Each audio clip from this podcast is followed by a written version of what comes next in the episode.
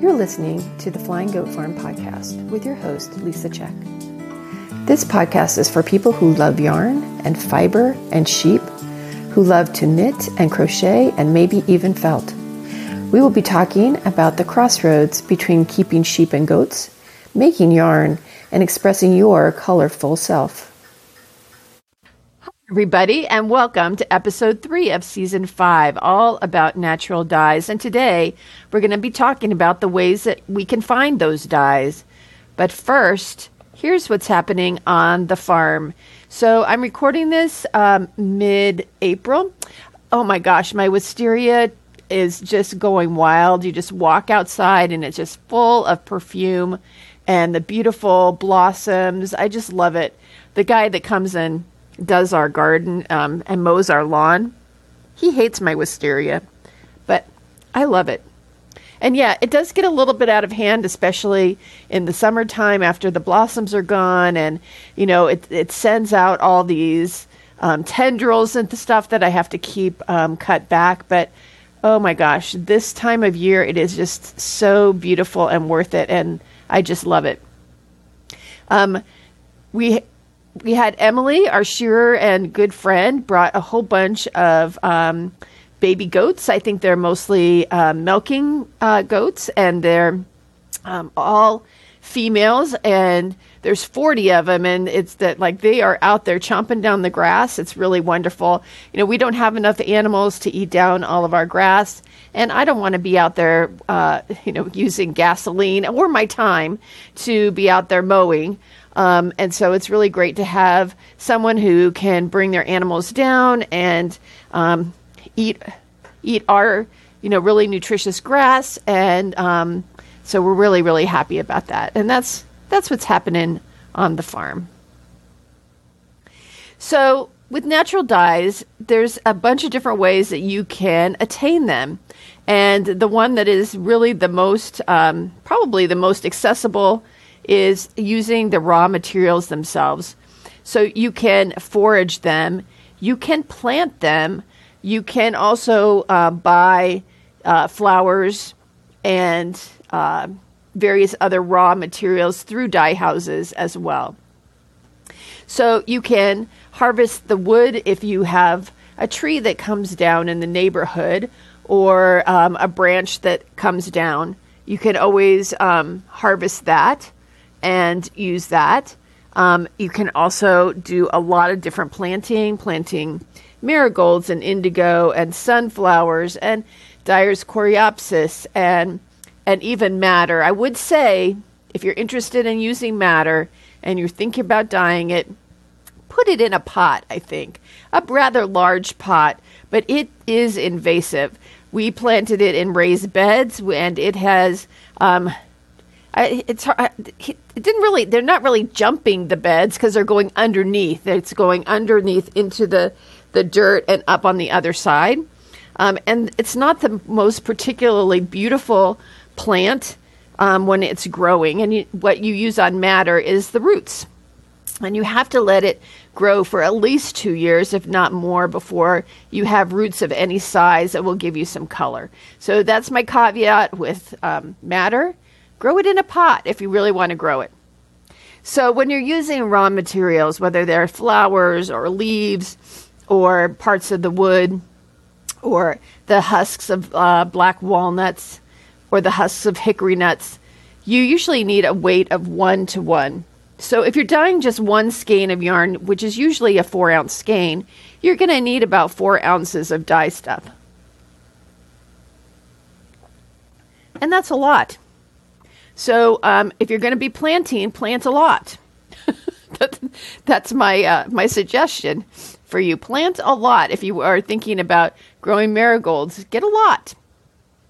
Um, so when you have the raw materials, um, you will put those into water and kind of make a tea out of them. So I usually j- heat them gently for about an hour, and then I let them sit overnight and that's it will release the dye into the water and then you can use that to dye your yarn or fabric. Um, it's best to put loose dye stuffs into some kind of a mesh bag. And what I have used for that is um, there are bags that you can get for making nut milks uh, um, on Amazon or any other place like that. And um, it has very, very, uh, f- it's very fine mesh, so nothing goes through it except for the very, tea, you know, whatever gets dissolved in the water. Or if you don't want to get the mesh bags, then what you need to do is strain the liquid away from the dye stuffs using some kind of a sieve. Now you can use those teas and keep those teas on hand um, and use them later. Um, or you can use them repeatedly, getting lighter and lighter colors each time you dye from them, which we call um, use, doing an exhaust dye.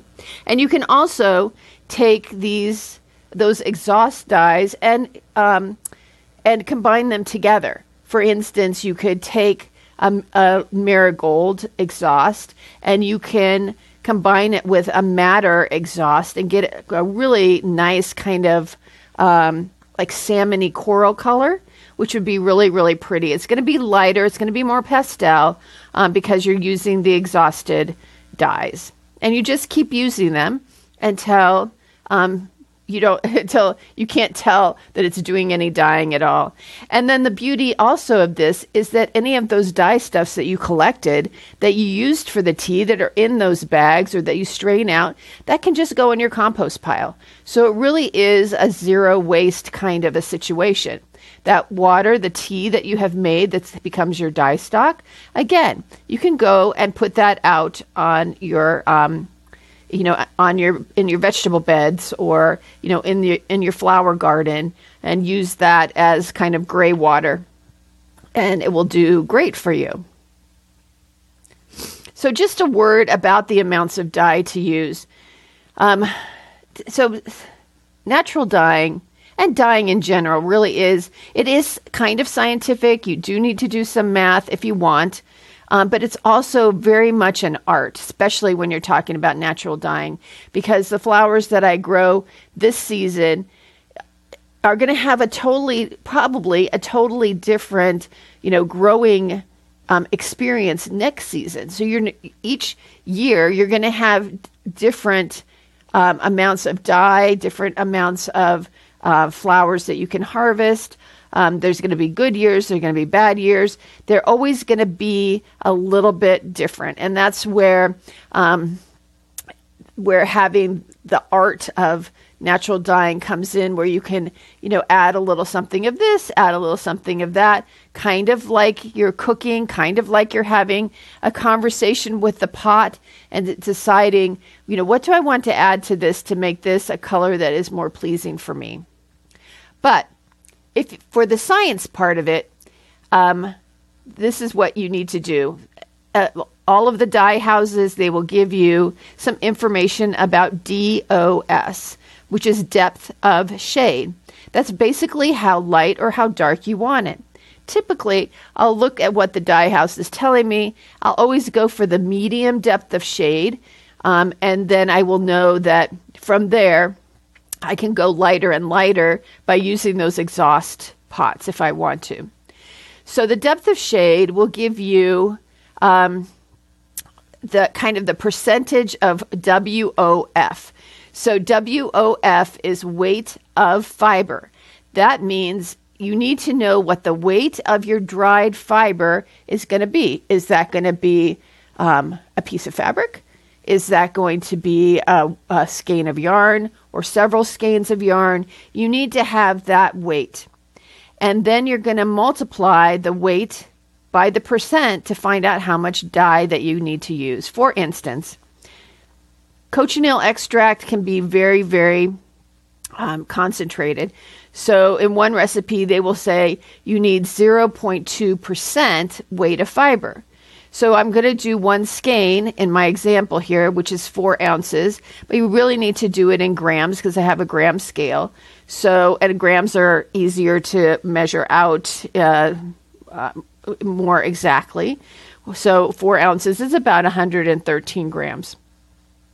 So then you're going to multiply, you're going to change that percent into a decimal. So it's 0.002 multiplied by 113 grams, and you're going to need to have 0.23 grams of cochineal to get that medium depth of shade for that one skein. You could always find that um, that math. It's all over the internet. You don't have to memorize it. You can write it down though. You can put it someplace special. It's pretty easy. And that's just again, that is a rule of thumb. That is a place to start. Um, it doesn't have to be the end all and be all. Again, this is where your creativity comes in. It's when, where the art of being a natural dyer or a dyer in general comes into play. So let's talk about extracts. Um, extracts are made and sold by dye houses, by dye companies, and there's several very good dye houses that are in um, that are in the U.S. and also in um, sorry, my phone just rang. That are also in Canada and they um, use fair trade practices, they um, use sustainable practices, that kind of thing. So they're very good. And basically, an extract is um, th- they're taking the the raw dye stuffs. They're doing they're making the tea for you out of those dye stuffs and then evaporating all the water out of it to make it into a powder. So it's highly highly concentrated powder. And then you're going to use that powder you're going to measure out the weight, just like I talked about. You're going to mix it back in with water and then dye with them.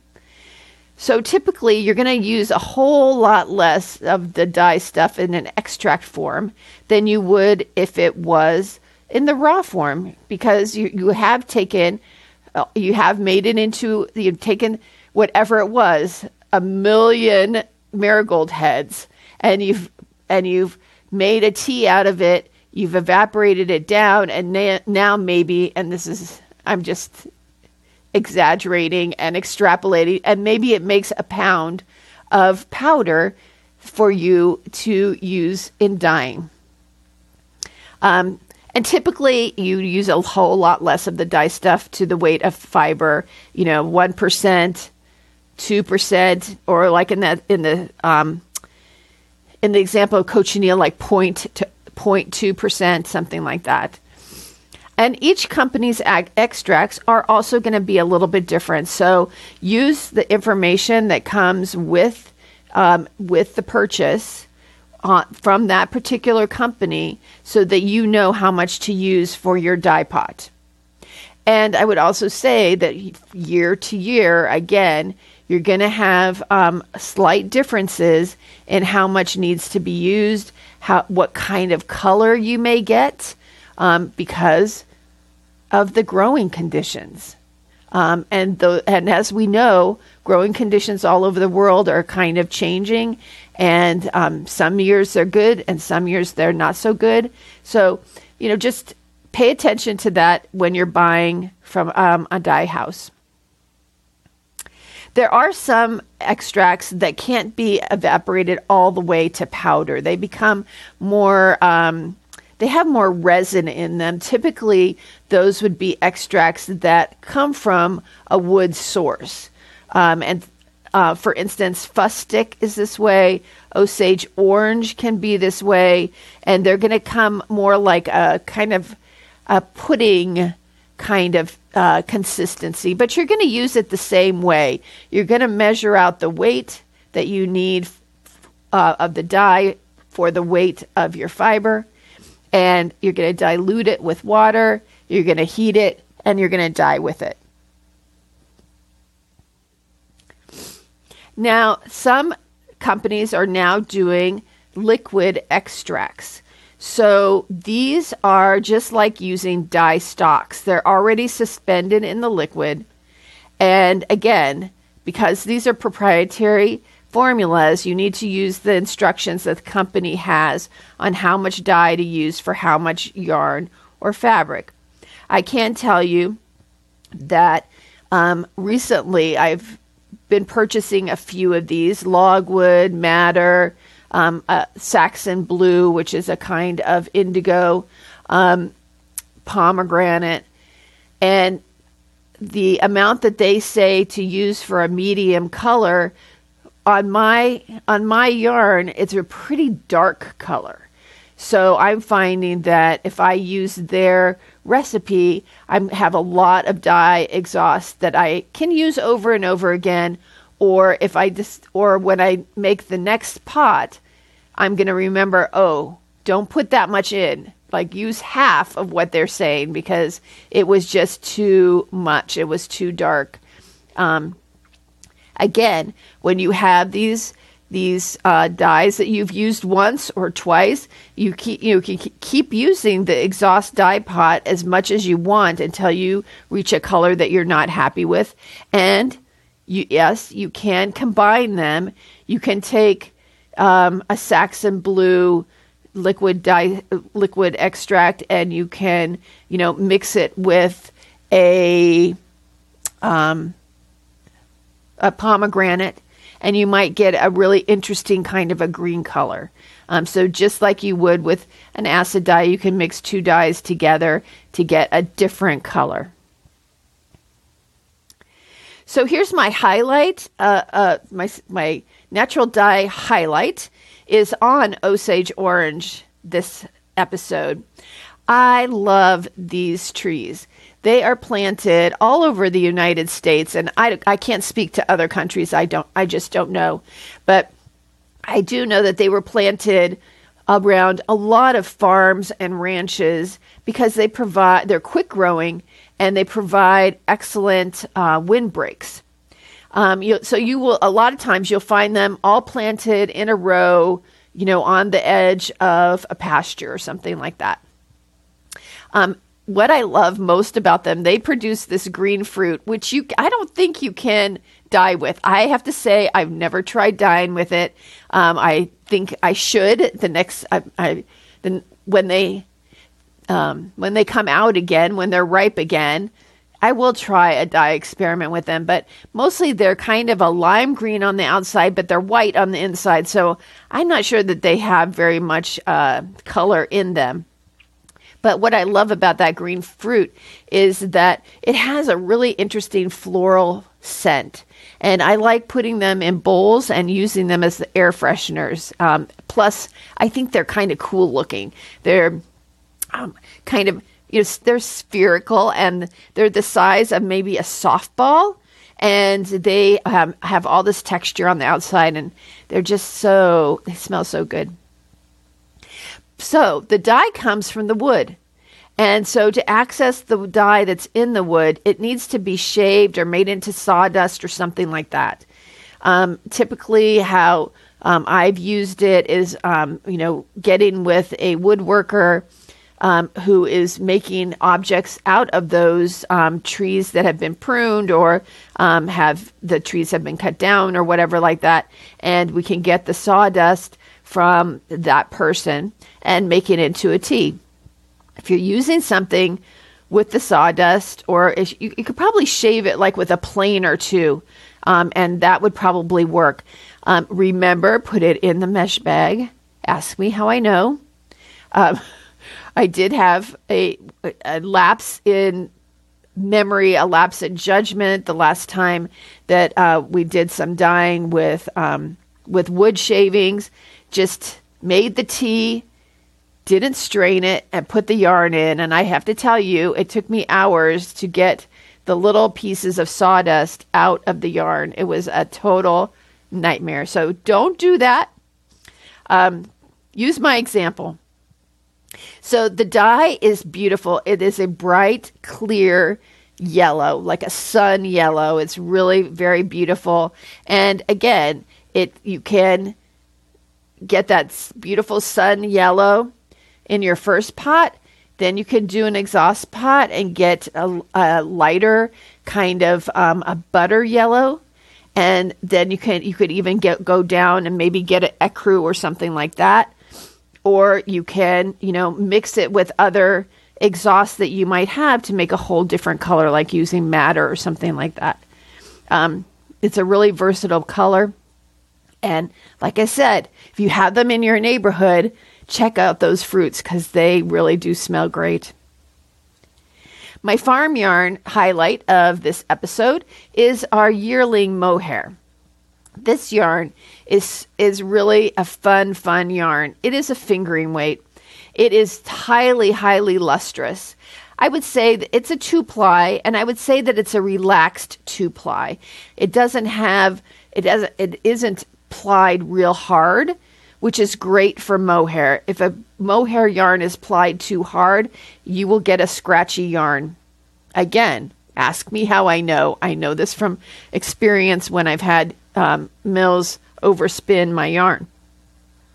So this is mohair that also comes from younger goats. So they're somewhere in the range of like age two to age four. They still have very, very nice um, mohair, soft mohair, um, and it is nice and strong as well. This yarn you can dye up into spectacular colors because it is it takes dye so well. Number one, and number two, it's so highly lustrous that um, it just looks like um, it's reflecting back on you. It's just a beautiful yarn. Um, I will say that when you knit with it, you should use a stitch that does have a bit of structure to it. Um, mohair does not have a lot of elasticity, and this is 100% mohair. Um, so if you are going to do a lace or something that has a lot of yarn overs, in it, something like that, you may find that your uh, your garment will s- start to sag and get bigger, and you probably don't want that to happen. So I would say, you know, making something that has cables, or making something that um, has a really interesting, uh, you know, knit purl kind of um, structure, a linen stitch, or a basket weave stitch, something like that, that will have enough structure. A basket weave would be so cool because you would have the light reflecting in different ways. Oh my gosh, I should try that. That would be really cool. And you get some of that with the linen stitch, but but not as much because you're only talking about you know one one strand. Whereas if you did something kind of like basket weave it's you have you know an inch maybe you know diff- inches going different ways an interlock kind of a of a thing kind of a look. So that would be my um, caveat about using the um, yearling mohair is just to make sure you have a stitch that has a bit of structure so that you aren't disappointed with that so i hope you enjoyed this um, delving into more of natural uh, natural dyes, what, how they come into being, how you can find them, and how you can use them. And until next time, happy making. Well, that's this episode of the Flying Goat Farm podcast. If you enjoyed it, please consider leaving a review. Have a question you'd like me to answer? Send an email to goatherd at flyinggoatfarm.com. And to see our farm and yarn and roving, check out our website at flyinggoatfarm.com. Follow me at Flying Goat Farm on Facebook and Instagram, and I'm Goat Herd on Ravelry. Until next time, happy making.